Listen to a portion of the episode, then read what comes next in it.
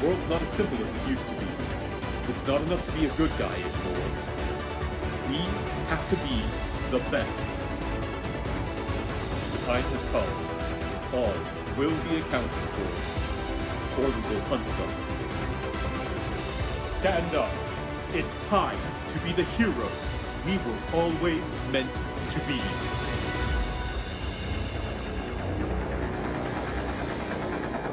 Yeah, how how dare you take this thing that I like and uh, make it a lot more insightful than I want it to be? I like Cyberpunk because of cables and shooty shoot shoot with Keanu Reeves in Yeah, the I- Matrix. it went from like it went from like I thought people were just excited about Keanu Reeves, and I was like, is it that big of a deal? I mean, the dude's been around. Like, you know, you can you can pick up a handful of movies and he'll be in your house on on yeah, command. yeah, but John, but John, he's in your head in the game. He's in, he's inside your head. You act like he's not in my head now. Every time I go, oh, it's either him or Owen Wilson. It's one of the two, man. Wow. And every time I reach for a spoon out of the silverware drawer, it's either it's either Keanu Reeves or Guy of Gisborne from um, Robin Hood, Prince of Thieves. Why a spoon, cousin? Every time, every time. You know, it's a, it's a. I'm a little surprised that they actually have not gotten Keanu Reeves for anything Marvel related yet. they want to so bad. I bet think they Moon do. Knight was up in the air for a while, but now it's Oscar Isaac, maybe.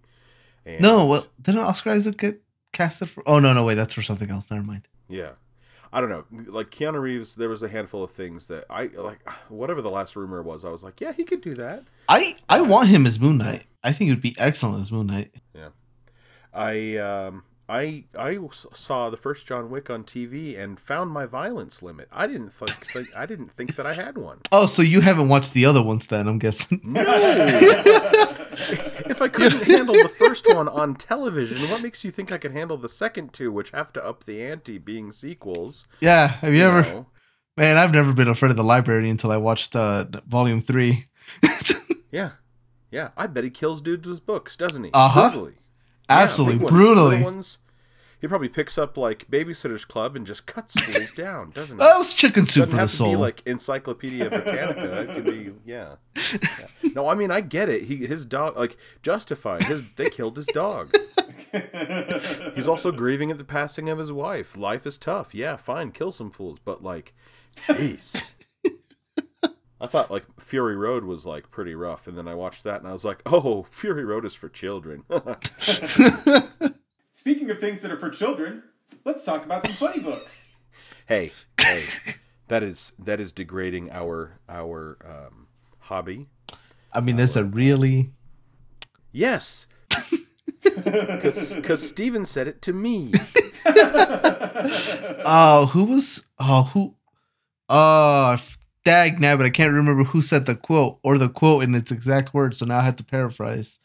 Uh, I want to say it was uh, uh, who's the snake devil worshipping writer? The, Alan Moore. Alan Moore. Thank you. Yes.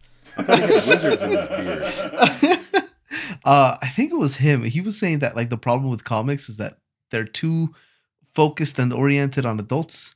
And there was another writer who was saying that like, oh, the guy that writes that wrote like the that had that really prolific run on uh, Punisher. Um, he he was saying that like, legitimately, like if you want to fix comics, you have to like point the mainline weekly comic stuff back at kids and teenagers and leave all the adult stuff for graphic novels and Elseworld stories and stuff like that. Yeah, I've heard that sentiment a lot, and I agree with it. I do too. I think, yeah, I think if you look at the new DuckTales, it is chock full of stuff for grown-ups, but totally accessible for kids and made for kids. It's a kids show, but it, it doesn't alienate the adult, the adult audience by being stupid. Because there are a lot of kids shows, most kids shows that are stupid, but this one is um, really great. So yeah, why not in comics? yeah. But anyway, yeah, let's talk about those comic comical books.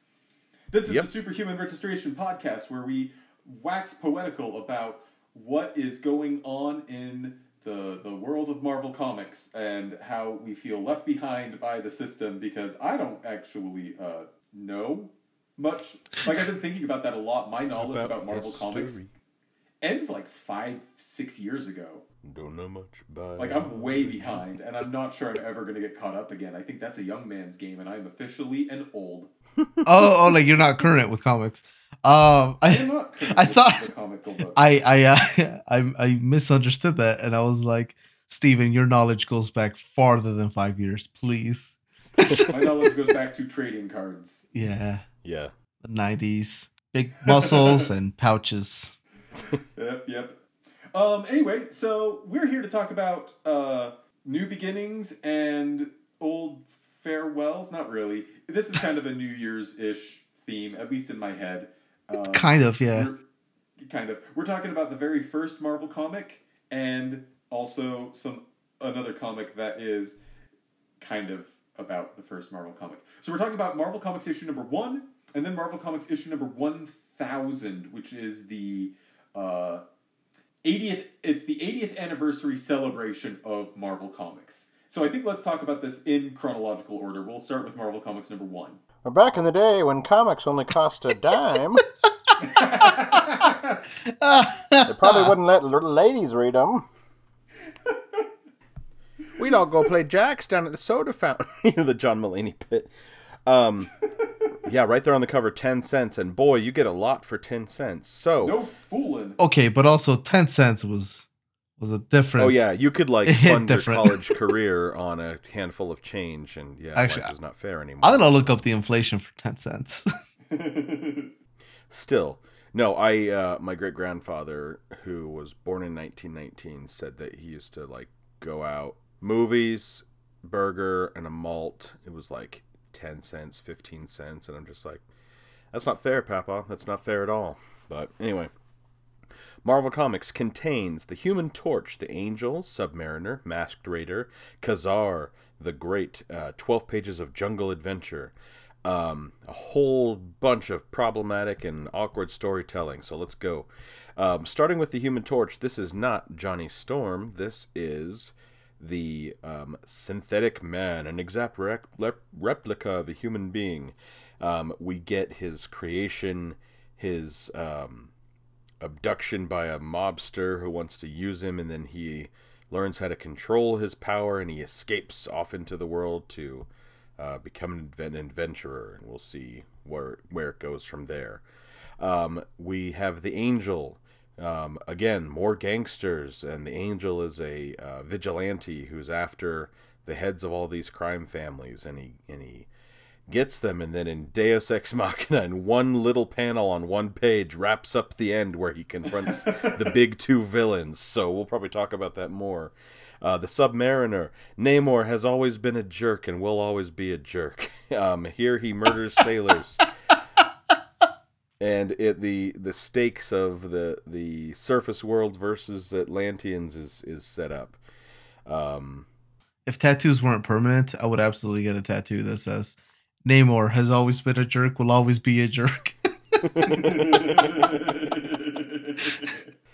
Um, the Masked Ranger, pay attention because this this uh, awkward, weird uh, western uh, will turn out to be important later. Um, there's some some bad guys in town and gunplay afoot, and so this dude, um, I don't even know how that mask like is supposed to work. They the art is adequate for its age, and it tells it, it's very clear that this is dated. Um, but yeah, the the dude masks up and just shoots fools and bangs their heads together, and so it's it's a vigilante story and a western. Uh, Jungle Terror, uh, racism, racism, more. Ra- Boy, this is ooh. adventures. tough Adventurers, adventurers going off. Um, what's oh yeah, they're trying to find a kid's uncle. Um, and uh, racism, racism. I s- were we supposed to read Burning Rubber, a short story about the auto race tracks? Did not.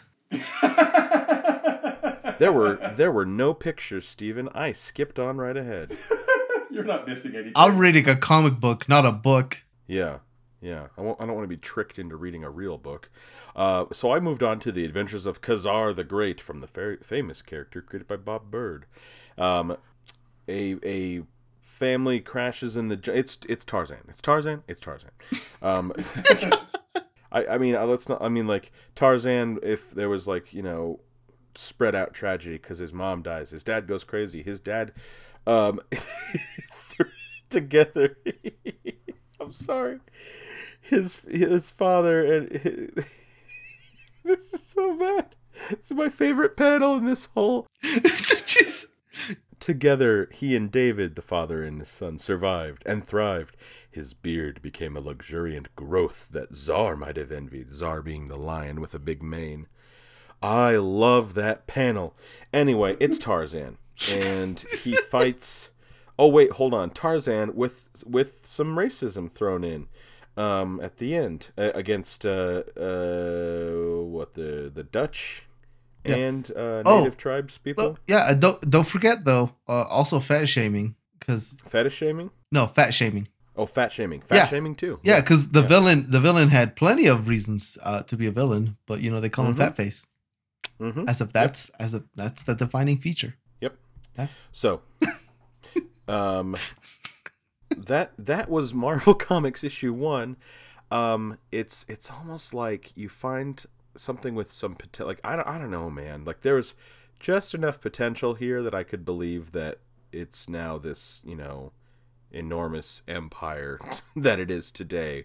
Um, but uh, I don't know. I it it it is difficult sometimes to look at things without historical context um, to see how this measured up against other stuff. I've read very little old Batman, Superman, things that would have been out at this same time to see how well this would have done.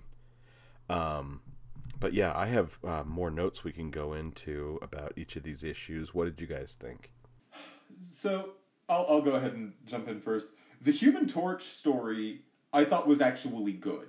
I, Yeah. I read the Human Torch story and I'm like, oh, this is kind of like that that time that we read Spider Man, you know, uh, Amazing Fantasy, the the 1st Spider Man appearance, and it's like, oh, this story is actually good, and it got me really excited to read the rest of the book, which did not live up to its potential. Yep. Yeah, the first Human Torch story, though, like that first story, I thought was, I mean, it's obviously you know relic of its time. It's uh very sort of uh It's Chappie. chappy. The movie Chappie. What's chappy? It's uh, Neil Blomkamp's follow up to District 9. Yeah, it's where they find the robot, and instead of doing anything amazing with it, they use it for petty crimes. Oh. but it's it's it's also about the robot kind of gaining a sense of self and uh, and figuring out nature versus nurture because it's a cop It's a robot. poor man's short circuit, is what it is. uh yeah. Chappie is alive? No, Johnny Five did it first. I I did think it was a little funny that uh, these gangsters find these find this uh, amazing lost robot that is on fire, and they just want to do insurance scams with it. Yeah. Thinking real big there, boys. uh, uh, comics have gotten better about story and t- storytelling uh, leaps and bounds because we we get this conversation with the scientist who's created him and everyone's like oh we're like the, it's the press and they're like hey we're going to tell the authorities the authorities come in and he talks to them and they're like hey you shouldn't do this and then and then things start to happen with the human torch there's a lot of buildup that could have been done a lot better like it was it was like three four pages of just extra stuff that we didn't need before um, you know, things get moving. I guess the gangsters are introduced, uh, you know, on page seven here. Yeah. Um, we do get some good uh, gangster dialogue written out. Like, Yeah, which which I do think is a little um I don't know, not I don't want to say telling as in like like we're figuring out something new. Um but it's definitely it definitely is, you know, as as it was previously stated, definitely is a, a product of its time because this was before the big giant interconnected universe. This was the first issue, so there wasn't, you know, a giant world of like gods and monsters, you know, in Manhattan. So so the idea of, you know, kind of going back to this like really kind of really a small scale comic book is like almost quaint by like today's standards of how we think of of comics and like superhero Yeah. books specifically. it's like maybe gangsters would try to trap him in a pool. yeah. Well, and something to, to keep in mind is that Marvel Comics number one was not published by Marvel Comics. It was published by a company called Timely Comics. uh, which is the company that eventually would uh, like either become Marvel or would get bought by the company that was Marvel. Um, but yeah, this is not like there is no shared superhero universe. There's no Marvel universe. There's no Marvel comics other than the magazine that was called Marvel Comics at this time. It was a Right. product of its timely. I hate it. It, it, and it's I hate it, and you by extension. he's gonna listen to this later and be like, "Dang it, that is the episode title." I hope not. I hope we don't peak uh, 10 minutes into the episode. Oh gosh. I don't know. It depends on how long we talk about luxuriant beards, but um, some there was a, a page where the paneling. Oh yeah, they had like arrows at one point. Oh, yeah. Um, but like there is one where I was like, I'm following this, but logically I shouldn't be able to because they've gone just wacky all over the place. I'm not a fan of the of the nine panel, twelve panel pages. You know, it's like, give yourself some chance to do some art. You know, and boy is it wordy. They got to Yeah. like describe every little thing, you know. And so I'm trying to think. I was like, okay, okay, okay. These people are used to being entertained by radio. These people are used to being entertained by a hoop and stick. Um, you know,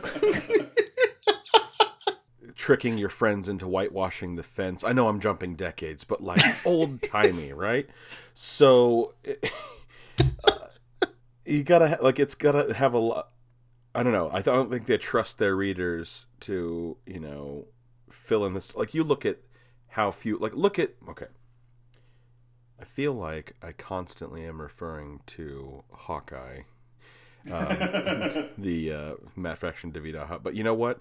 Find me a better issue than number 11 where there's like little to no dialogue or words, but so much being, you know, shown.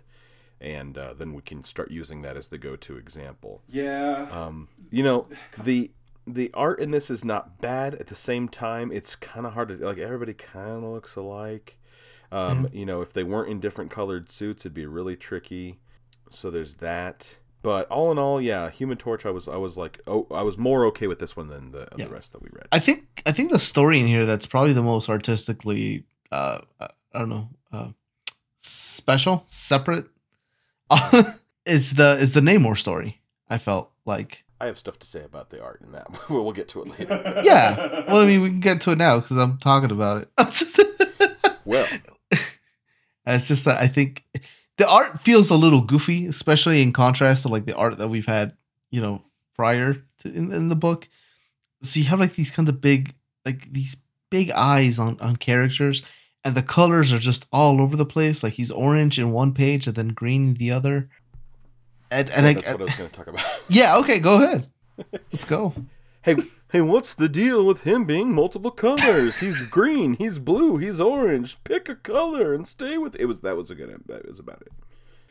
But I mean, like, that's the way the Atlanteans are in contemporary Marvel comics. Like, Namor is, you know, white person colored, but uh, the rest of the Atlanteans are blue. Like, we've seen that in, in just the reading that we've done. This feels more like a mistake. Yeah, it's it's a page to page color change. Uh, page 31 in the app, green. Everybody's green. Green Atlanteans. Okay, they're green, they're fish people. Um, he was blue on the page before, but then uh, back to light blue on the next page after that. So, what are we to believe? Like, did a, did a whole bunch of algae come in Yeah. front of the camera there while they were uh, And then- know, putting doing these scenes? And then don't forget that they explicitly tell us that Namor's mother is white. yeah. Oh, yeah. The whole thing is like they're specifically waging war against the white people. Yeah. Like surface people, but white people. Uh, that's a war I can get behind.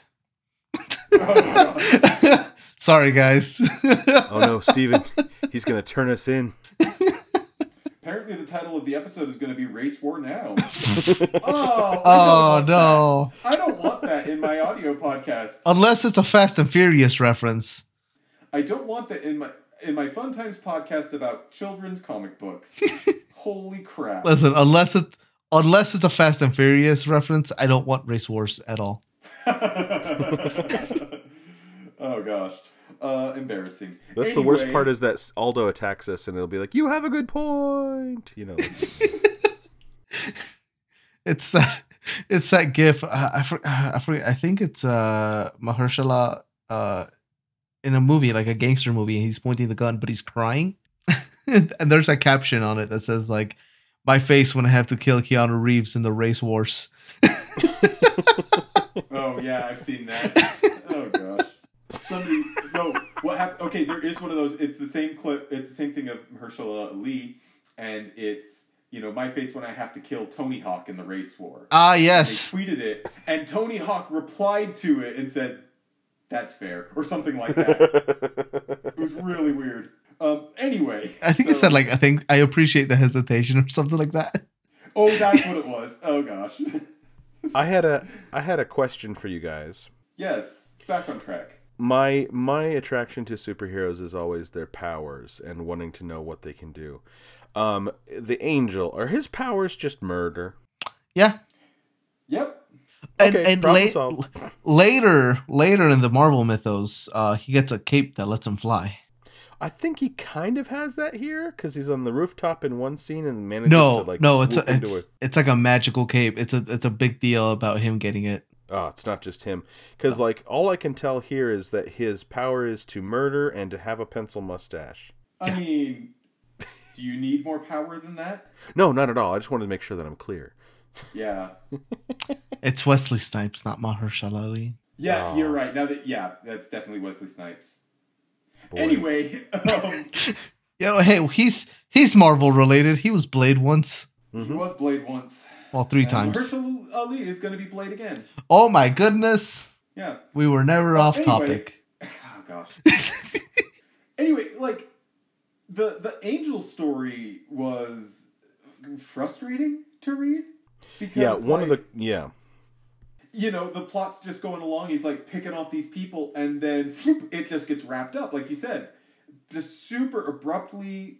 There, it, it was like the the Human Torch story was a decent chunk of story, right? You have an arc with beginning, middle, and end. You have a character who changes, who comes to understand a little bit more about himself, who understands the people around him, and that they're going to try to use him and uh, take advantage of him. But he has the power to kind of resist that. Like there's a there's stuff there, Mhm. and the angel story had like none of that.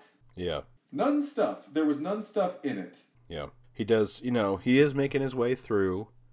Um, I don't know. I, I, I like The Godfather. So anytime somebody wants to off the heads of all the other crime families, it's like, oh, that tickles me. So he has that going for him. But yeah, literally, he like confronts the bad guys, has a gun pulled on both of them, and then Dr. Lang and Lil planned the rackets. Uh, the proceeds, which were to be dire- deposited in this vault and split seven ways at the end of a year. That's why they wanted the big six big men done away with, so there wouldn't be any uh, splitting to do, and they would have it all themselves. It's like, hey, thanks, man. Uh, you think you could have spent a whole page kind of like talking that out with them, or like, aha, I know your plan, and like that's it. And it's like, watch out for the next episode. Did they run out of time? Did they run out of paper? Was there a paper sort- shortage? Was it rationed? Yeah. I mean, I mean, clearly there wasn't because they they had paper for that burn rubber story. oh gosh. also, wasn't this during World War II? Uh, thirty The date. Okay, so World War II technically might have been going on, but the U.S. wasn't part of it. No, it wasn't Okay. yet. It was it was in thirty. Well, oh wait, thirty nine. Never mind. 39 is like September 1st is when Britain declared war on Germany for invading Poland, but like Germany had been up to some shenanigans before then. So, depends on where you were located for the war. Yeah. So not in America. No. we didn't care about the war for a while till it No. got personal. No. Yeah. World War II, this time it's personal. Oh, God. World War oh, Two, Okay. Electric Boogaloo. Okay. this, is, this episode is off to some weird places. Um, so Submariner's a jerk. Um, so at least there's the, some consistency.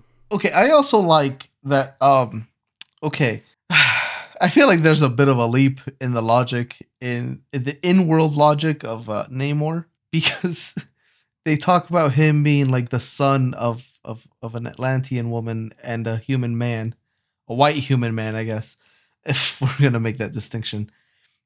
But they they go like, yeah, because of that, you know, Atlanteans or whatever we are, submariners, have to we have to return to the water, you know, every five hours, or else we could die. But because you're the son of both, you don't have that weakness. Also, you can fly. I'm sorry. Where how where does that equation? How do you get that from eh, eh, one and two? How are you getting five? Please. Um, I would submit that we have John Carter of Mars, a story that came out, you know, a long time before this that kind of inspired a lot of this this genre, like sci-fi, fantasy, that kind of thing. Uh, he was stronger on Mars because the gravity was different and could leap, um, take that to the next level. You can fly if you're strong enough, maybe. So uh, Namor has the strength of a thousand men.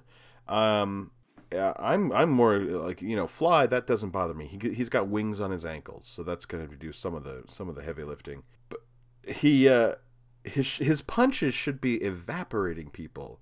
Imagine you were hit by a thousand guys in the face at once. you would you would be dust. You Yeah, would be you a big cloud of goo. you don't use all your um, power at once. You have to picture the, the egg in the microwave. Sure, He's not going to get that. Right. He's reference. not. He's is not. that an anime thing? It is. Don't worry about it. It's an anime It's an anime thing. Mm-hmm. I was trying to picture. I was like, It's it's oh, just the thing. You don't you don't use your thousand men strength all the time every because time. he is on a literal crusade against the white man. Do you think he's not going to punch everybody as hard as he can? I mean, probably. You're right. Yeah, he is. Yeah. Why are you're right. So, yeah. But it's you know at least he's being like discriminating with his victims. You know, lighthouse keepers first, kill those fools. So Oh gosh. Um. Yeah. so, uh, the Namor story. Uh, you know, I've talked about how, like, when I'm reading, I like to take screen grabs of the page that I'm reading, and I like scribble notes on it. I have nothing for the Namor story. it's not it's not bad apart from like, hey Namor, you're like straight up evil fool. Um, and the inconsistencies in the art, but like the way that it's laid out. I mean, there's a lot. I'm like looking and like there's a lot of text here. but that is you know again of its of its age but like the art is like aldo was saying it's you know doing something different it is a little bit like looser than other stuff you know angel is very rigid uh masked raider very rigid you know um so at least it's it is doing something you know a little different um is it bill everett is that who this is is that who the artist is too i don't know i don't have that in front of me but yeah, maybe that's what set it apart, you know, back in the day when I'm sure like there were dozens and dozens of these western comics like Masked Raider. This this really does feel like a. Uh, I mean, it doesn't feel like it. uh, Like it's an accident it's because it is a digest.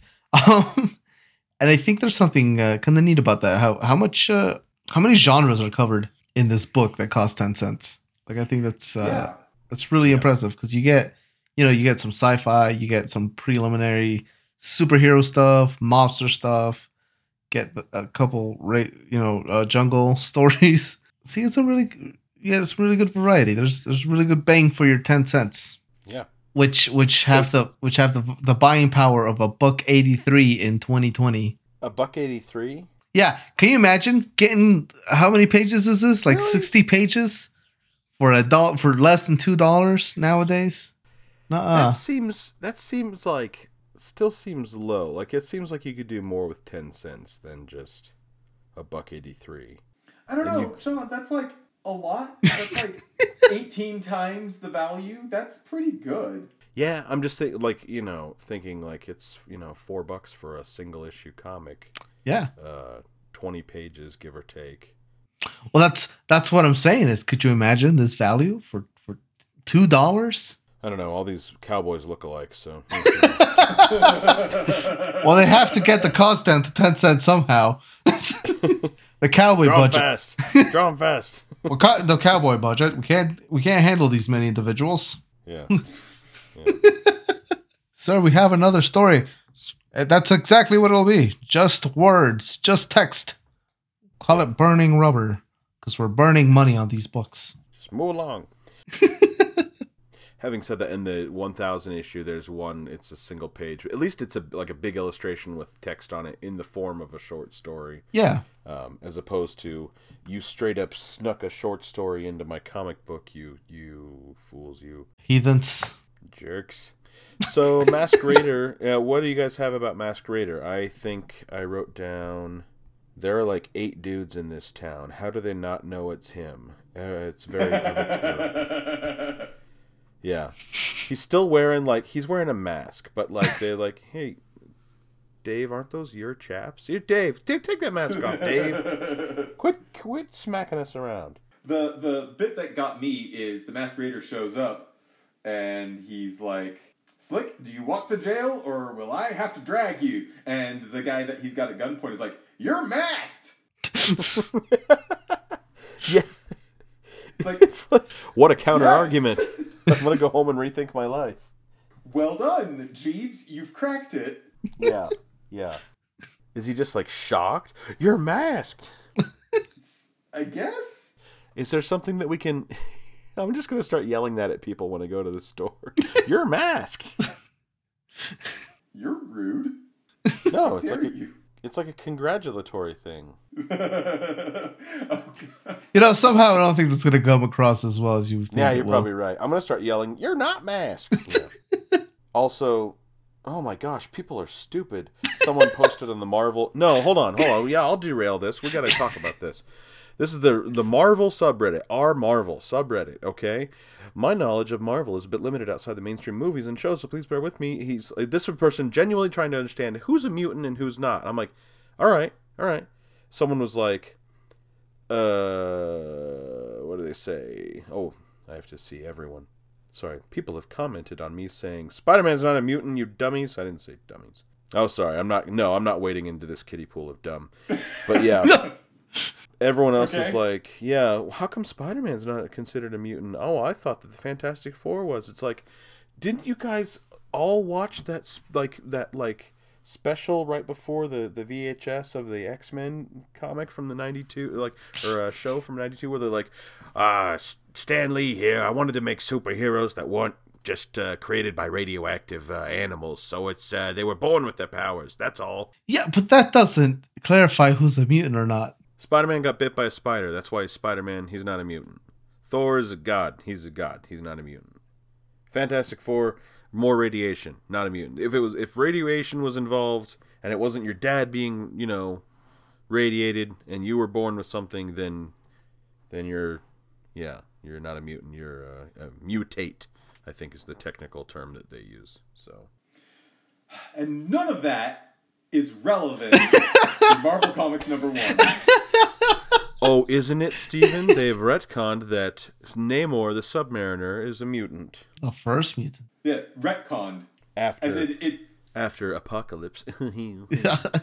Uh, gosh, technically, Mr. Sinister predates Namor too, I think. yeah, because he's like Victorian. okay, but Yeah. he predates him, but does he also just date him? No. We haven't gotten there yet. Oh gosh. Um, I feel like we're we're spinning our wheels a little bit. A little bit, yeah, we should probably move on. We need to cover on this. uh, Jungle Terror is bad. Jungle Um, Terror is bad. Yeah. if if it was just an adventure story about a plane crash and they have to go and like fight the wilds, but instead it's like, oh no, racism. Yeah. Yeah. Okay. So this it, final verdict mixed bag. oh, that's putting it lightly, but yes. Yeah, I think there's. I do genuinely think there's some good stuff in here. Yeah. But the uh, yeah, the Ka-Zar story is is not good. The I didn't think the Angel story was very good. The Namor story was kind of whatever. The cowboy story, Western stories just don't do anything for me. I know. Unless it's like I'll watch a western movie, or better yet, like um, something that will try to like you know spin that trope. Like you know, you've seen one western, you've seen most westerns, but then when they try to change things up a little bit, um, that's always good. Like Logan, it's a western, but with claws. Bingo. I guess I liked Jonah Hex, Jonah Hex? the comics, not the movie. Yeah, but Jonah Hex, not John. Yeah, Jonah Hex. Okay. I, I said Jonah Hex. No, you said John Hex. The way the way he's the way he's saying Jonah, he's saying it quickly so it sounds like John. Ah, Yeah, no, it's it's Jonah. Jonah Okay. Hex. Jonathan Hex. John John John my Hexagar. okay, so Marvel Comics number one thousand.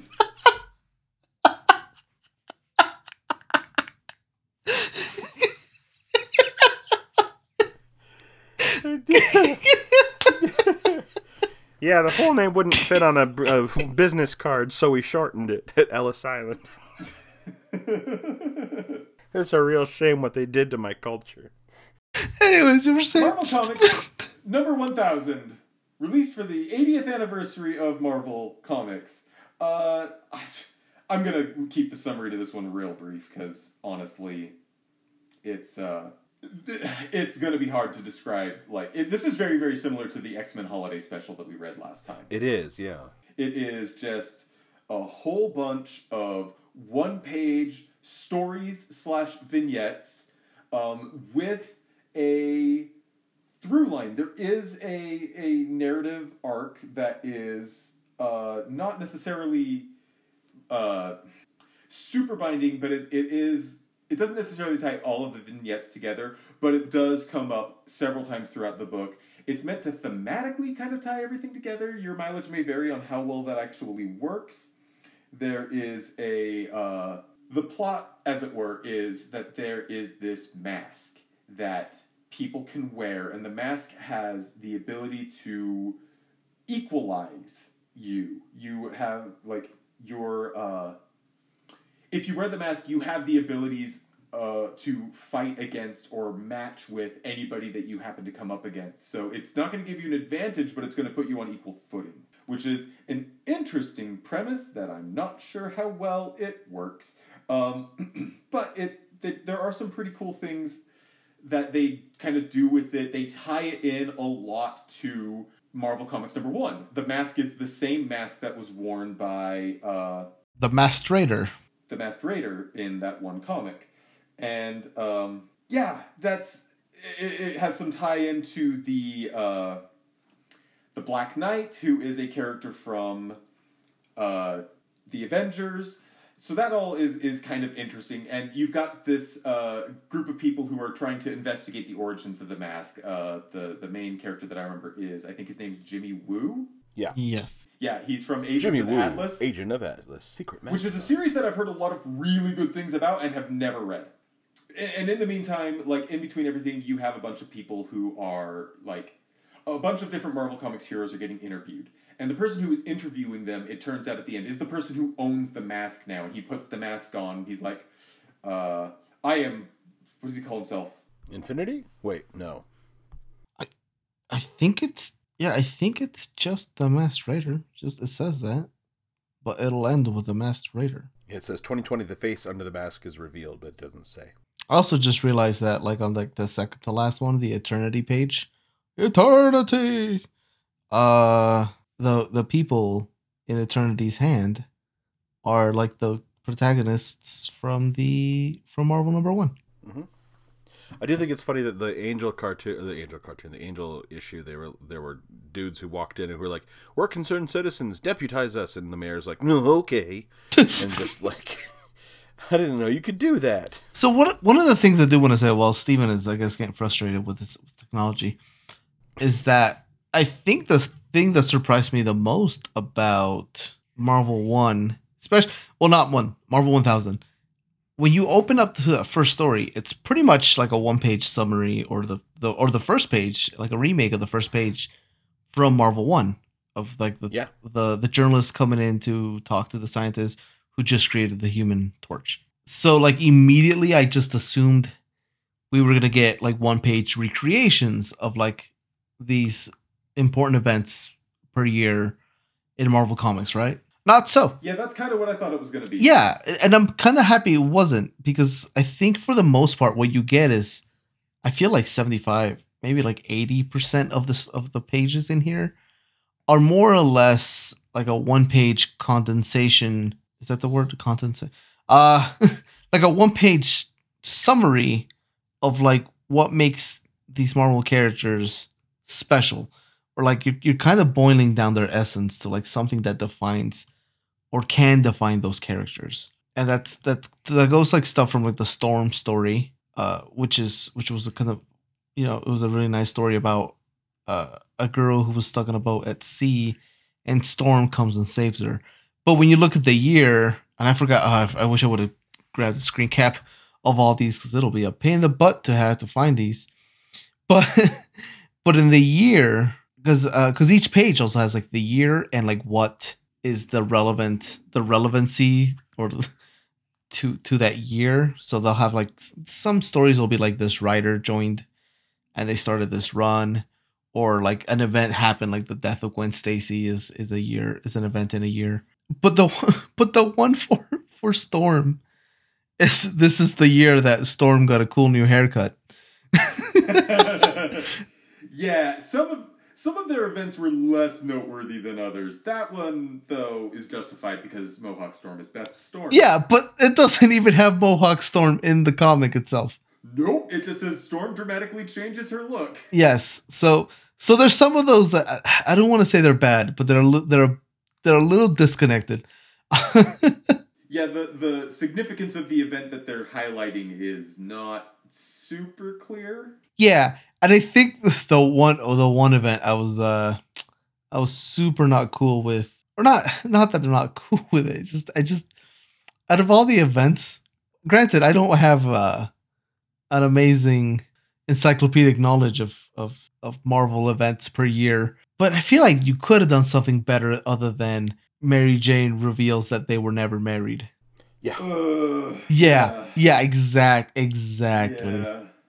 On on a related note, um, like I think at this point we're just like diving in and talking about stuff that we think is noteworthy. Um, page eighty-two is the story that was written by J. Michael Straczynski called "What Do You Regret." That page is awesome because it's got things like Spider-Man says, "I regret everything." Captain Mhm. America says, "I regret everyone I couldn't save." Wolverine says, "Not a freaking thing." Buzz off. Groot says, "I am Groot." And then J. Michael Straczynski says, "Sins past." oh, Yeah. beautiful. I, f- I, I will, Yeah. I will, I will never not feel bad for for J. Michael Straczynski because he did not, from what I have understood, he did not want to write that. He did not. that was that was mostly a Quesada thing. I'm glad that you. Uh, I'm glad that you caught that because it went over my head because I was like, "Oh, so that's that's some dude. I should know who it is, but I don't." Hey, look, Hulk is making a purple pants joke.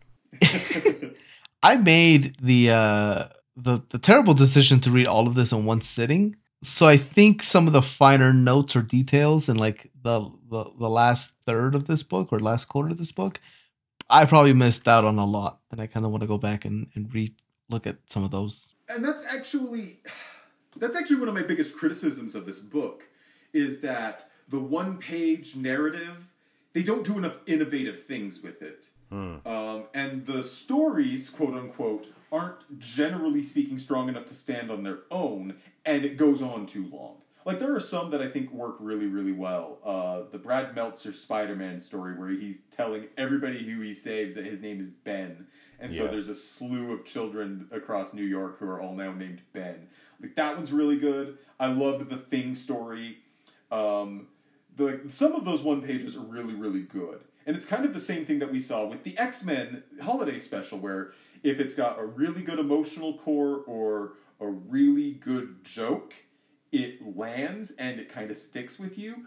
But 80 pages of it is a lot. Yeah.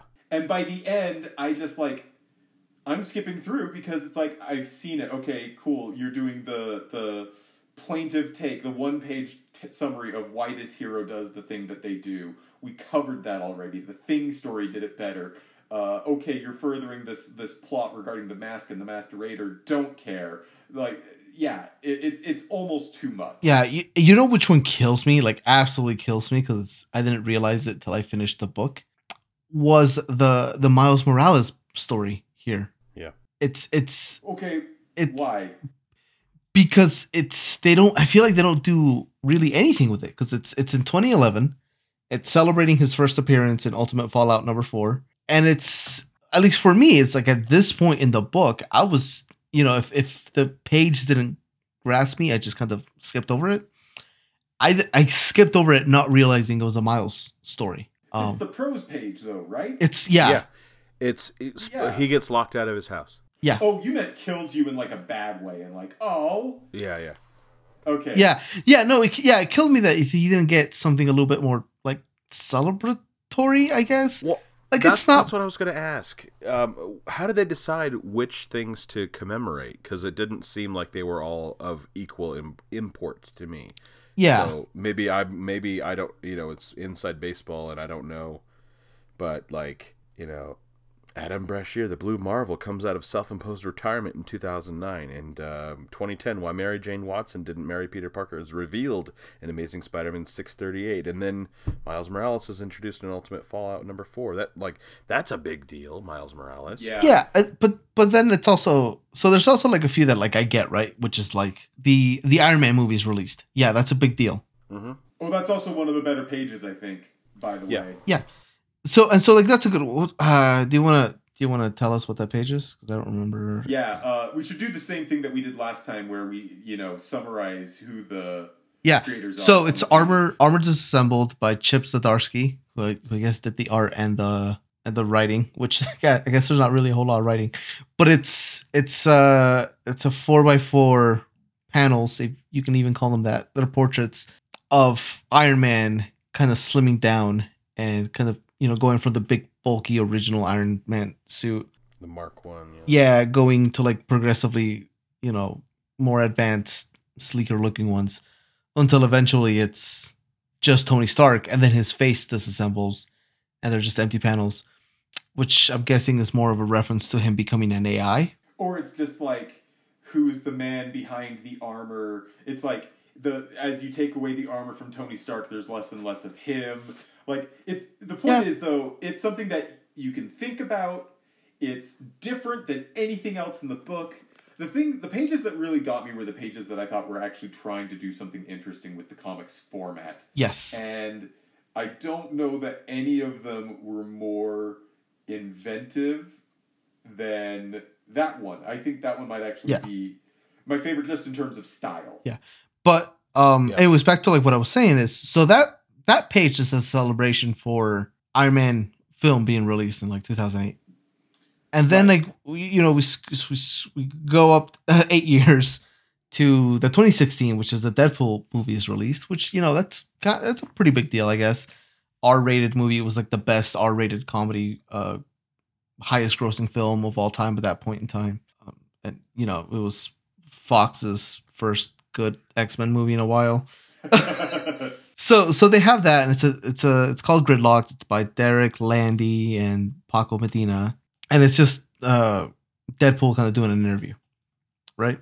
But then the one for 2017, and not that I have anything against it because it's probably one of my favorite Marvel films, but the the year is 2017, and the event is Stan Lee appears as the Watcher in Guardians of the Galaxy Volume Two yeah. which he's is i mean they don't really specify okay first of all they don't really specify that he's a watcher Yeah, he it, more like he was just talking like talking to the watchers and needed a ride at the end of it from them to get home. yeah which isn't bad it's a funny bit but i feel like if that Yeah. if the point was to reveal that he was a watcher eh, whatever um but and so it's like that what do you regret page that we were talking about with by Straczynski Yeah. and McGinnis and so like i feel like there's a lot of dissonance there because you have obviously we have that joke about sins past we have a celebration for stan lee being the watcher in guardians of the galaxy volume 2 and and this thing about regrets by Straczynski like I, that that page is not um there's a lot of dissonance there and i'm just not not Yeah. not it's not cool i'm not i'm not down for this yeah. Wha- There were some some pages I really enjoyed, um, where the art was really great. Um, uh, I enjoyed the art because it was the uh, Eminence uh, for Patsy Walker, Hellcat, and six tips for selfie success. oh yes no, it was good. I like I like that art a lot, and it was a it was a fun you know take on the character, like you know breaking out an action scene. Um, can you guys explain to me? I liked this Loki page, the journey. It's like you can escape, you can escape, you can escape, and that it's different versions of Loki, uh, commemorating 1952 Journey into Mystery debuts. Is it like different versions of Loki meeting up and like you know plotting and scheming. I don't understand, or like uh, older versions of himself, or or how does that? I don't know if you guys made any more sense of it. It's Kieron Gillen is the writer, Doug I- Braithwaite is the artist. I think it. I, at least my my initial thought was that I thought it had to do with uh, some of the Marvel stuff that had been going on with War of the Realms prior to that. I thought there were multiple Lokis. I thought that was a thing that was happening. Beyond that, like Loki's had uh, several different incarnations, I guess, as Sure. it were. And beyond that, I actually was completely lost by that. okay, Which, again, was something that we saw with some of the stories from the X Men holiday special, where if you didn't know all of these different elements of Marvel Comics history, you were lost. which goes against the every comic might be someone's first comic. Yeah. Yeah. And I think that should be especially important for big celebratory issues like this. Yeah, because it should hook you into all these different characters and stories. Right. Yeah, but at the same time, I feel like because of something like this that you're celebrating the past, you're celebrating a lot of Marvel history. I feel like some of those deep cuts are I don't know, a little bit more forgivable because, you know, yeah, you can't appease everybody and if you uh, and I think, you know, there's a there's a balance between like fan service and introduction, right? And I think something like that Loki one, yeah, that'll lose me, but that also intrigues me to find out more. And I, you know, it also hooks me into maybe reading more stuff. But I mean, at the same time, I guess I wouldn't even know where to start, right? Because I don't know what that's a reference to. Yeah. Which I guess I just argued against myself in the same argument I, I made for that book. Uh, Hey, they did uh, the return of Not Brand Ech with Jeph Loeb and Tim Sale. oh yeah, I saw that and I was like, hey, Steven probably likes that one. It's the it's the It thung fine. and the bul- and bulk, the incredible bulk. Yeah. Oh, uh, one of, one of the again some dissonance between the event and the actual story being written. It's 1994. The infamous Clone Saga begins in the Spider-Man titles. It's like, do we really need to commemorate that garbage? But the story, though, I actually quite like the story because it's called The Route by Donny Cates and art by Geoff Shaw. yeah, I enjoyed that. Yeah, and color by uh, David Curiel. It's it's Peter doing an interview where he's talking about the route that he takes when he patrols, and he talks about how like how the way his spider sense work it alerts him to danger, but I guess at traumatic places it like it lingers and he feels the spider sense a little differently. So he talks about how he starts off at the place where like Captain Stacy died, then he goes to the bridge where Gwen Stacy died. Then he goes then he ends every every patrol he ends at the warehouse where he caught uncle ben's killer. And he talks about how there's more places than that but that, those are kind of like that's kind of the route that he takes every time he he does that and it's uh it's one of those aspects that i i like and dislike i like my happy-go-lucky cheery goofy spider-man stories and i and i'm not saying spider-man can't be emotional but this feels a little like a little emo Little. Yeah, it's like that makes no sense because then bad guys could just like camp out at the spot they always see you every day. Yeah, like you you plan a heist. Spider Man's at you know on Fifth Avenue at eleven thirty. You be on 6th There you go. Okay, yeah, but also Perfect crime. all right. Uh, how about prof- now? Did you read the Phil uh, Phil Lord and Chris Miller and Javier Rodriguez? uh, Yes. Professor Cold Call, where he calls Doc Ock. Like, you don't. He calls a professor asking, "Hey, I'm having all these strange things," and like breaks down his powers, and it's Doctor Otto Octavius who takes the call. Like, what a nut! Doesn't believe him. yes. I thought that was excellent. So some of them like are excellent. Some Yeah. of them are like meh. You know. I think Yeah. I think the other one I, I quite enjoyed was the Bloodbath one. Because I didn't know that this was a book that existed. Oh gosh, that was the Wolverine Punisher. yes, one, right? yes. Oh, 1993, Wolverine and the Punisher Damaging Evidence is published. It's written by Jason Aaron, art by Goran Par- Parflov. Have we seen him before, Goran, or them, Goran Parlov? Have they been on the Not podcast? that I am aware of. And- Doesn't ring a bell. Anyway, so it's so it's the Punisher and Wolverine, and they've just killed a bunch of ninja assassins. And Wolverine is meditating. He's clearing his mind while he's still like stabbed with like ninja stars and whatnot. And, and then he just tells he just tells uh, the Punisher, he's like, I like bath bombs.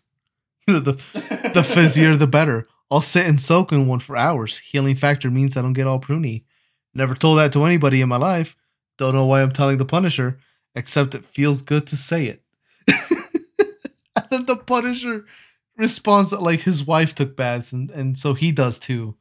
Uh, uh, he obviously gets real, you know, goth emo about it. He's like, sometimes I do too. So hot, they're scalding, blistering. so the Wolverine just tells him, you know, we're both bad guys. Uh, you know, when, when we live through this, I'm sending you a box of bath bombs. and they just go right back to the snake and the bada bada bada bada. I enjoyed the callback not only to like Little Blackagar in Slumberland, like Little Nemo and Wonder and uh, oh yeah, yeah, yeah. Little black guy. Dreamland, or- Uh, that was hilarious. That one was pretty more good. like more like uh, Napagar sleep again. Oh,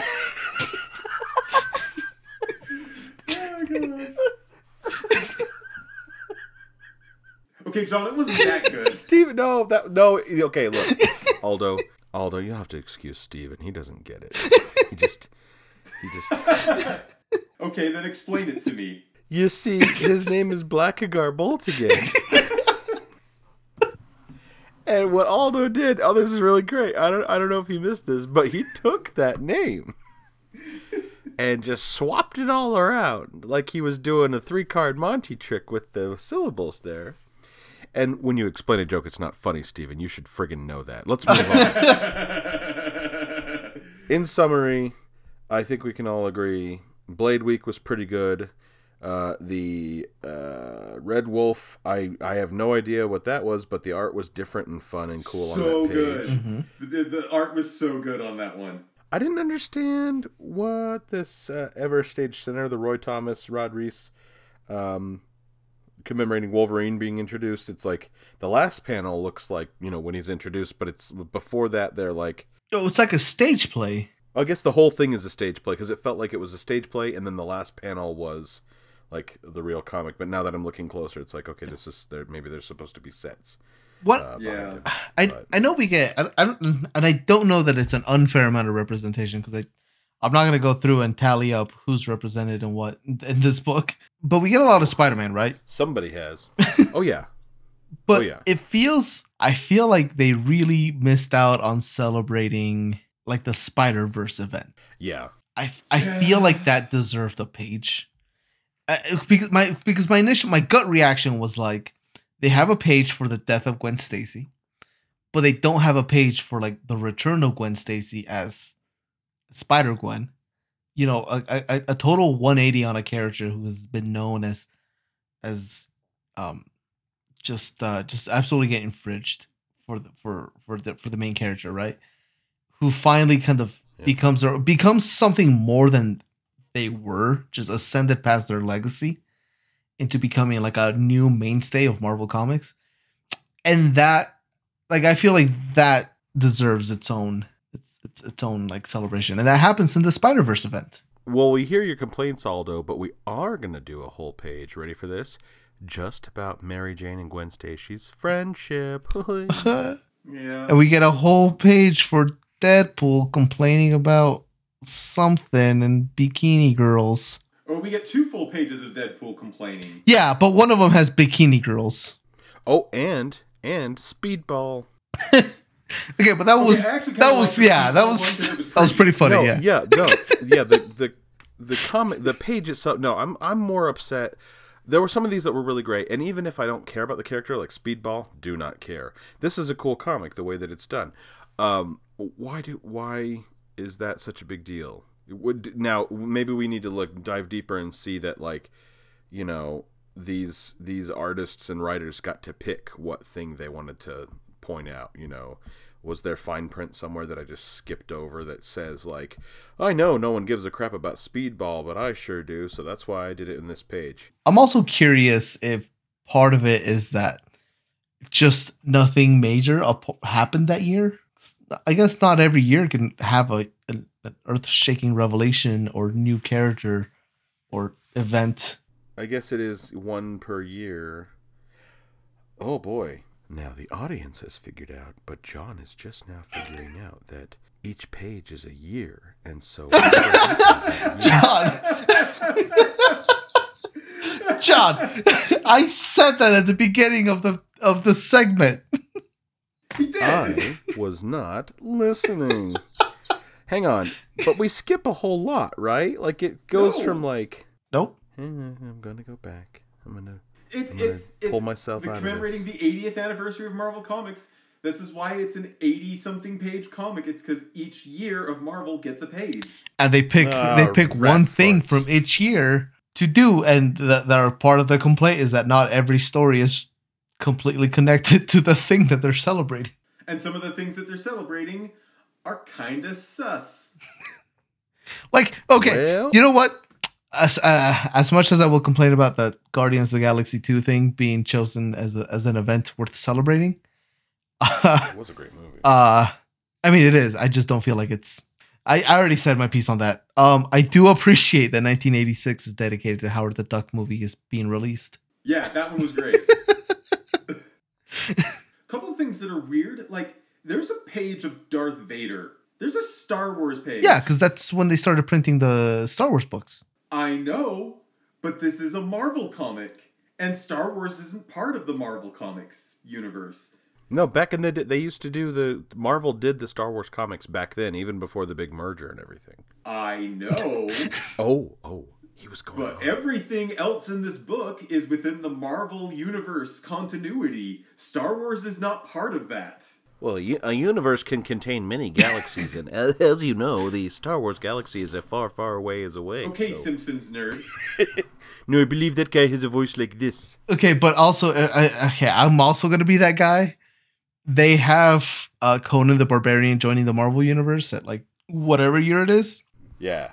But for so many years they did not have the license to it, so he technically wasn't part of the Marvel universe for a long time. But I think some of the things that were introduced in the Conan comics wound up being part of uh, Marvel Comics continuity. Like, I, I'm, I'm gonna confirm this, but I believe that the character Shuma Gorath, who is best known for his appearance in Marvel vs. Capcom, Two. um, I believe that he got his like he was introduced in the Conan comics for Marvel. I mean, I'm in the, So like the Marvel wiki right now. I'll find out. Well, he was named after a character by Robert Howard, who is the guy who created uh, Conan. So maybe the connection's a little more tenuous than that. But um, yeah, frankly, though, the Conan story kind of threw me out of comics in a similar way. But that was more because I forget that Conan is now technically part of the Marvel comics. I think Conan was an Avenger. Recently, he was. Yeah, recently Conan was an Avenger. That's a thing that happened. We sh- we got to read some Conan comics. I've I've wanted to. uh, we need to remember that for like next time we can't think of what to read. Yeah, I, I've wanted to, but my favorite uh Conan the actually I don't think any of them are on the Unlimited app because I think I wanted to recommend the Conan story a while back and it was not available on the Unlimited. well, we'll need to keep looking. I liked the Apocalypse page more than the event Age of Apocalypse. I liked the Cable page going through all of his battle scars and the times that he got him because he's a time traveling fighting man.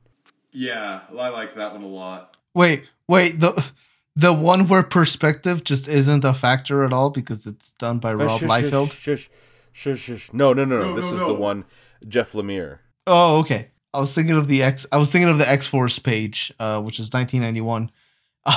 Yeah, not a lot of feet on that page, is there? no, Yeah, no, that one's not. That one's not. there's a little good. bit of feet, domino feet. I did like the Steve McNi- the choice, the uh, one, the um, Silver Surfer done. Uh, Steve Steve McNiven after Moebius, that was good.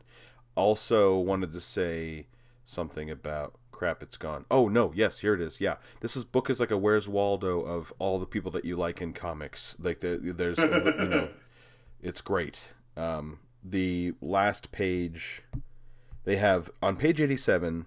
They have all the writers, all the pencilers, all the inkers, all the color artists, letterers, covers, and then like the you know editorial team. But then they have on um, page eighty-eight an in memoriam, and Jack Stan and Steve Ditko are at the top, and then everybody else. And there's a lot of people, and you look through this name and you're all the names here, and you're like, oh crap. Oh, and I just noticed Len Wein on there, and that makes me really sad because he just recently passed away, and he was a great guy. Wait, Oh, he was that? Yeah, I, I didn't yeah. know that. in the I last didn't think two I knew that years. Yeah. Wow. Gosh. I listened to a podcast with him not that long ago. He is frequently on the Nerdist Writers panel or in the Nerdist Comics panel and is great fun. He's great fun to listen to. Now, I say this not knowing any of his backstory, so I don't know if, like, you know, there's some page dedicated to all the awful things. Len- I don't think he ha- is a bad person, but you never know. I mean, freaking, I like the oh Cosby's. gosh. Oh, uh, Justin Ponsor is on here Mhm. as well, which is nice to see. Yeah, we we yeah we covered him. Paul Ryan's on here, but not that one. Hey, Frank Frank Frazetta. Yeah, Tony Morellaro and uh, Wally Wood.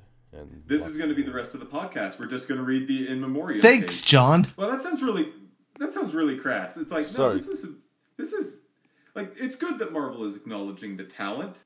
I'm trying to figure out how to segue from this into talking about how I like the Captain Marvel story with the cat that's like floating. between the panels and it's cosmic Is cute. that? I have a question about that. Is that? I mean, that's that's a direct reference to the movie, but did that exist in the comics before the I don't movie? know. I don't Hmm. think so. Are we are we not big enough nerds for this comic book? We might not be.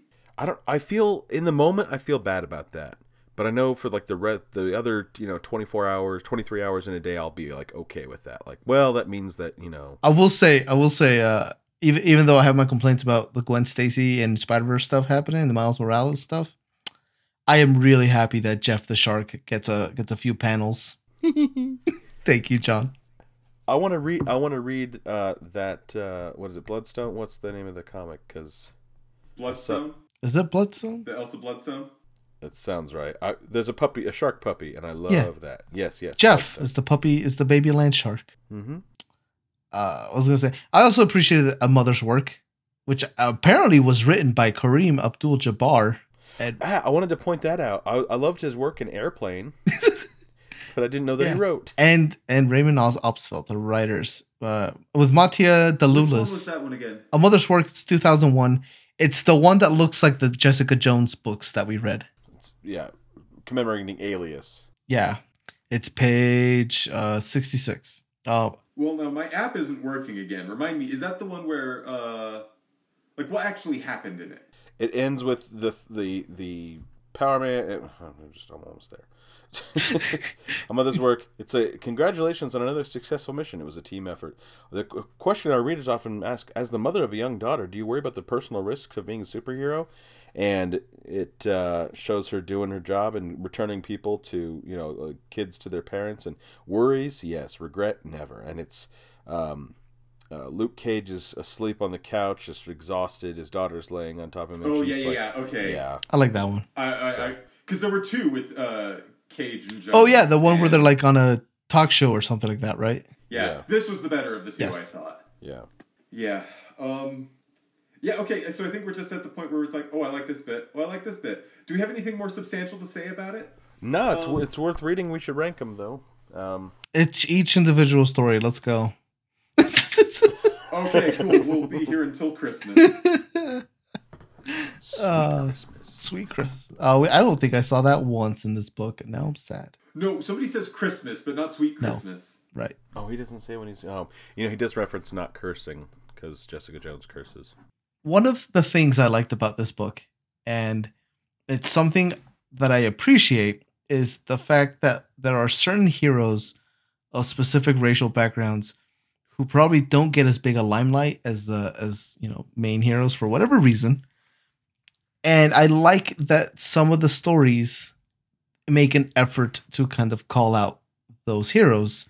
And like the part part of the reason why I bring this up is because I was scrolling past it and obviously there's stuff like uh like Black Panther's a big deal. Um Miss Marvel's a big deal nowadays, Kamala Khan, Miles Morales, like you know, they're kind of big deals. But the one of the ones that they had was that uh Heirs of the Tiger by Al Ewing and George Perez, number 41. believe that one calls out that uh that uh was it Jay Tiger or White Tiger, whatever the name is? White Tiger. Yeah, White Tiger. Thank you. He was the first Puerto Rican superhero, and I did not know that. And I was like, oh, how how cool! I appreciate stuff like that, and I appreciate that that is specifically like what that year is celebrating because it's 1976 and it's White Tiger gets his own series and Deadly Hands of Kung Fu number 20. And it's like like that and that's kind of the thing I'm saying too, right? It's like sure Miles Morales similar situation debuted in somebody else's story. Um but, you know, but eventually kind of made it his own. White Tiger didn't like debut in in a series of like a the White Tiger series. He, he debuted in like a, I don't I'm not saying it's a generic book, but he debuted in a generic generically titled book. Yeah. Yeah. Yeah. So it's nice to see that stuff get called out when possible. Which reminds me, there wasn't a Ms. Marvel story. There was was there? not. There was no Kamala Khan here. Uh, Lame.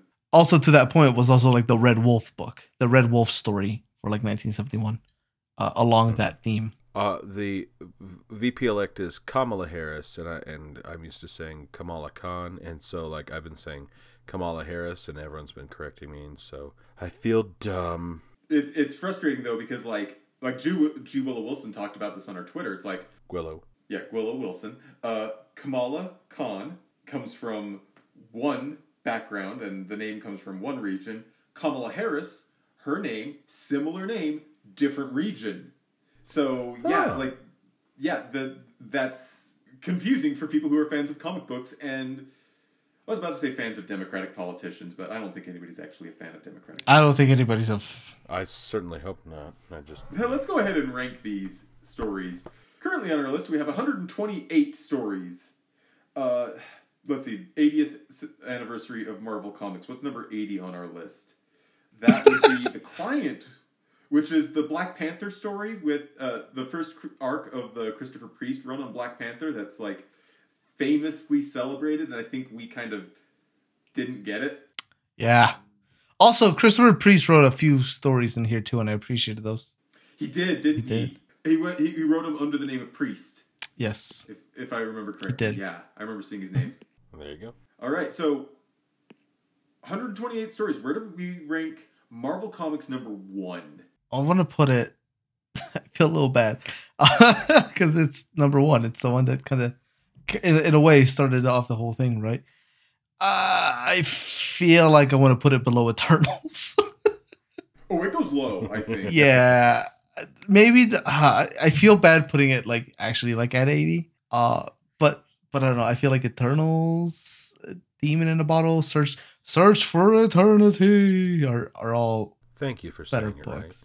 Especially Search for Eternity because it's coming in like I mean, the grand scheme of things, it's coming in not that long after it. Uh, in our short scheme of things, it is it is thirty years after. Um, See, I was gonna put it after um, the uh, GL Xmas special at 100, like have it be the 101st Oh, wow. above above Maximum Carnage. It just I, I wouldn't want to reread it. You know, that's fair. Yeah. I want to put it at 115. Oh, Wow, wow. wow. Ooh, that's in the bad. That's in the like actually bad area Oh. because that's Marvel Zombies three currently. I don't think it's actually bad. Um, I think as a whole, it might be. Like, I think the only part of it that I think is worth reading is actually the Human Torch story. The rest of it, I think you could just ignore. Yeah, Um, but the thing is, it like just gut feel. It feels very similar to Ghost Rider and the Frankenstein's Monster versus Dracula stories that we read, where it's just like there's a kernel of something interesting there, but it's just kind of aggressively not great. So, so would you rather read Galacta, Daughter of Galactus, over this? yes, Okay. Like if you're asking me, Yes. genuinely, Yes. yes, I'm willing to to uh, negotiate for higher. Like I'm not emotionally invested in this position, but I'm just surprised that you guys are putting it as high as you are. I well, I, I think I think for me, it's a lot of it is the, the I guess quote unquote quote cultural importance of it, but I don't know how much that actually excuses or dismisses, uh, like our modern day sensibilities of the writing in here. Yeah, um first of all, I'm not sure how culturally important this book actually is. Marvel Comics didn't become a thing until Fantastic 4. But Steven, would we have even gotten Fantastic Four without this book? I don't know. I That's a real question. I kind of think I don't know. I, I think we would have. Steven, it was ahead of its time. Namor was trying to fight the white man real early. Also, you know, the the Ka-Zar story is super racist. It's so bad. the jung- the jungle one is like worse somehow too. I just oh. Okay. yeah. Well, uh, you know, I'm willing. oh- Where's our racism line? We have a racism. oh, it's line. pretty high up though. Wait, wait, wait. Do you mean the the it's it's disrespectful to put it below racism, or this is so racist we it's bad? No, let me re- let me rephrase that. I think we had a, a moment where we were trying to put. Yep, there we go. There it is. There it is. Because Marvel 1602, I Um, we think, like- is what you're thinking of. Well, Marvel 1602 definitely, but we were also trying to figure out where um like truth red white and black went and I didn't like it and you guys did. You guys are wrong, but democracy doesn't uh, reward those who are right. And uh, we decided it had to go above Wolverine from 1982 because it was not very friendly to um, people uh, from Japan. So that was like the line. So I didn't know if that was like it's not really a racism line where all the titles below this can have racism, but if you want to be above 40, you better be really friendly to everybody except Hydra. I, I don't know. yeah, yeah. Okay, that's fair. Uh, yeah, I was thinking of 1602, which is the uh this this is the uncomfortable Steve racism. Rogers. Yeah, Steve Rajas. This is what Captain America thinks Native Americans are like. No, this is what Neil Gaiman thinks Captain America thinks Native Americans are like. Oof. I, want to say before we like shoot ourselves in the foot in case we ever meet any of these wonderful people who have made these comics that we love um, we don't like these stories it doesn't necessarily mean that we do not like the creators who are making them Uh, except are there any real jerks on here Uh, there's a couple, I if it was. think. Unfortunately, Yeah. Yeah. Well, we'll just let them be jerks. Someone else can call it and call them that. I will say that yeah, we don't like this thing that you did, but that does not disqualify all of your works necessarily. I like Neil Gaiman. Let's go get lunch. Yeah. I saw him speak in Park City. It was a wonderful evening. Uh, he wrote a story in, in Marvel Comics 1000. Yeah. He did the Marvel Man one. oh yeah, Marvel Man, another another story that's not part of Marvel continuity. Where are we putting Marvel Comics number one? I think you're right about uh, Frankenstein. So put you are you saying 114 or 115? Uh, Uh, you know, if we're gonna put it that low, I would rather put it below Ghost Rider because at least Ghost Rider goes from like, oh no, cancer to straight up, hey Satan, can you help out? I think Ghost Rider's a little more meme worthy. Yeah. Okay. Perfect. Then yeah, we'll Let's, put it at let's put it there. Okay, one. Right I, after like I don't I don't think anybody actually needs to go back and read it. No. Honestly, I don't think it's it's not like you know Spider-Man. The Spider-Man early Spider-Man that we've read is like no, you should read this. It's actually really good and interesting. Mm-hmm. I don't think there's anything in here that's even close to that noteworthy. No. Um, Marvel Comics number one thousand. Higher. Higher, yes. Higher, yes. It's tricky because what makes it good is, you know, Is it is it as tricky as it is to rock a rhyme? it's tricky. I swear we made that joke. In the ah, I- podcast yeah. before. I don't think we've made that one. I think we've I'm made pretty sure we have. I have. I have sincere, like I have serious recollections of Aldo trying to cram some really tortured phrase into the. It's tricky to rock around, to rock around. Let's ride on. To... Okay. Yeah. I, anyway, I, I do sit at the edge of my seat hoping that someone says the word comeback so I can yell, Don't call it a comeback and just like let that. um now I was thinking originally I was thinking, well, 1000 should just go in the middle of the list cuz it's cuz it's good but not amazing, but there are some real good nuggets in there, but I think we need to like look closer. Hey, what's the middle of the list? So, Is that 64? 65 Yeah. technically, I guess, but it'd be uh, better to give and the Star Wars and New Hope manga. Oh, so that's the the Wolverine cuts up elves Christmas story that we just Yeah, read. Die Hard Wolverine. Yeah. Die Hard Wolverine. I, I like that Star Wars manga better than this. Yeah, cuz it's one complete story.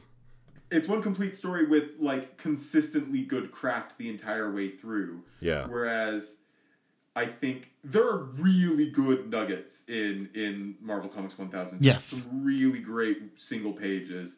But I think I, I don't think it holds up for the whole 89 pages. I think I think that's also part of its detriment is it's as a single book. Like if you were to sit down and read this one book as like just in one sitting, uh you're in for a bit of a marathon. You're in for a lot of whiplash. Yeah. There's a lot of the Yeah. I mean the tonal changes aren't like that drastic, but there's a lot of them and it, builds up.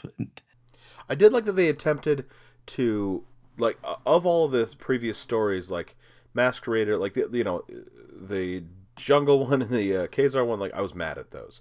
The Masked Raider one, I was like, ah, it's a western. I just you know, unless like it's a really good western, I do not care.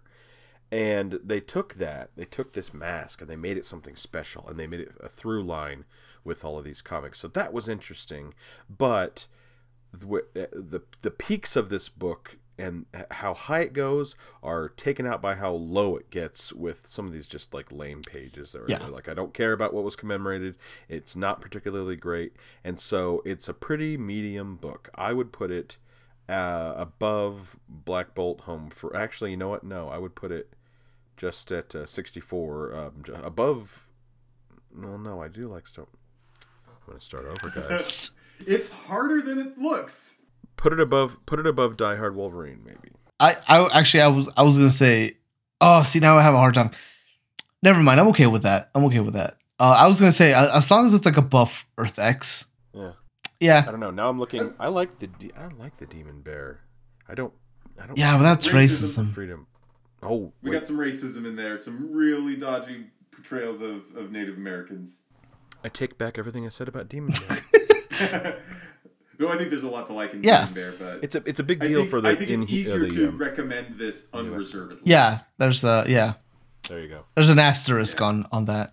on the Demon Bear, I- there is a now. When you read this, you have to have that disclaimer. The the story presented within these pages is presented as it appeared in its historical context and may be jarring to viewers of today or whatever they put at the beginning of those Yeah. Disney cartoons. Anyway. I, I'm fine with that ranking too. I actually think I'd take it a little bit lower, but I'm not so hung up on it that I'm, you know, not willing to just compromise and say, yeah, this is fine. Sixty five. Let's put it between, yep, between the Star Wars New Hope manga and Better to Give, the story where Wolverine cuts an elf. I mean several. Several elves. Give the man his due. Wolverine cuts several Buddy the Elves. I'm really glad, guys, that this is our book club and that we're not like talking about Eat, Pray, Love.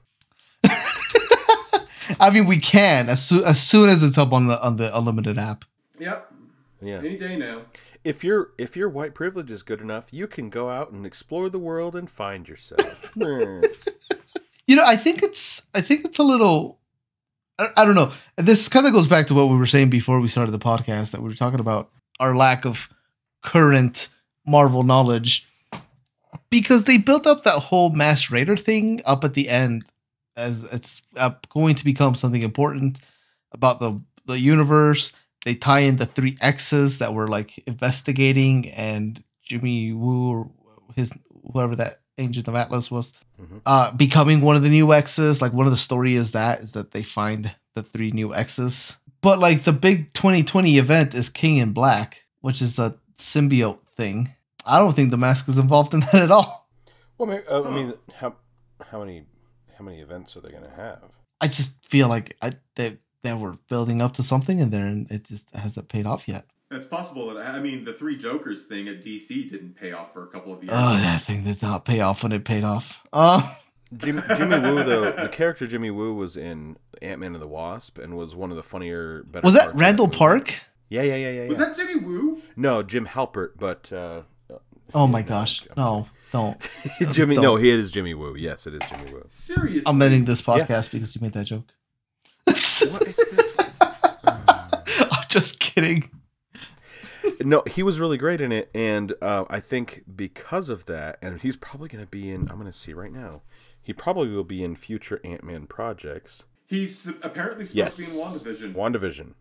He's gonna be yes. That's what I. That's why he like it popped in my head. He's gonna be like a big part of that. Yeah, yeah, yeah. That's right. You guys don't watch trailers. You guys don't know that he has appeared in the a trailer. li- little, a little. If it's TV, I'll bend on that. But if it's movies, I've been then meaning no. to watch the WandaVision trailer. I just haven't gotten around to it for some reason. It reason. looks fun. It looks Speaking like of things that I've been meaning to do but haven't gotten around to, let's talk about what we're going to read for next time. we're gonna read Ultimate Comics Spider-Man one through five. This is the. Is this the? This isn't the This is the Bendis. first. Yeah, this is yeah, not the Bendis. No, this is Miles no, this is the Bendis. this is the Bendis. It is the Bendis Miles Morales. It is the Bendis. Yes. Yes. Uh, Bendis introduced Miles Morales in, I think, Ultimate Fallout, but this is Miles' origin story. So it's Ultimate Comics Spider-Man 2011, issues number 1 through 5. And then we're going to read the 2010 Taskmaster series, issues 1 through 4, uh, written by friend, of the podcast, uh, Fred Van Lente. I think you mean Fred of the podcast. for podcast.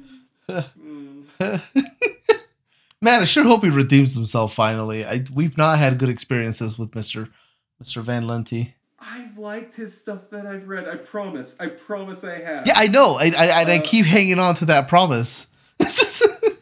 Yeah, we'll we'll see. I do like I, I do like the character of Taskmaster. I like he's only popped up a couple of times uh, in stuff that I've read, so I'm like excited to get more into him because he has Same. interesting powers. plus, plus, I mean, he's coming up in the in the Black Widow movie that'll release Yeah. sometime eventually. no, it won't.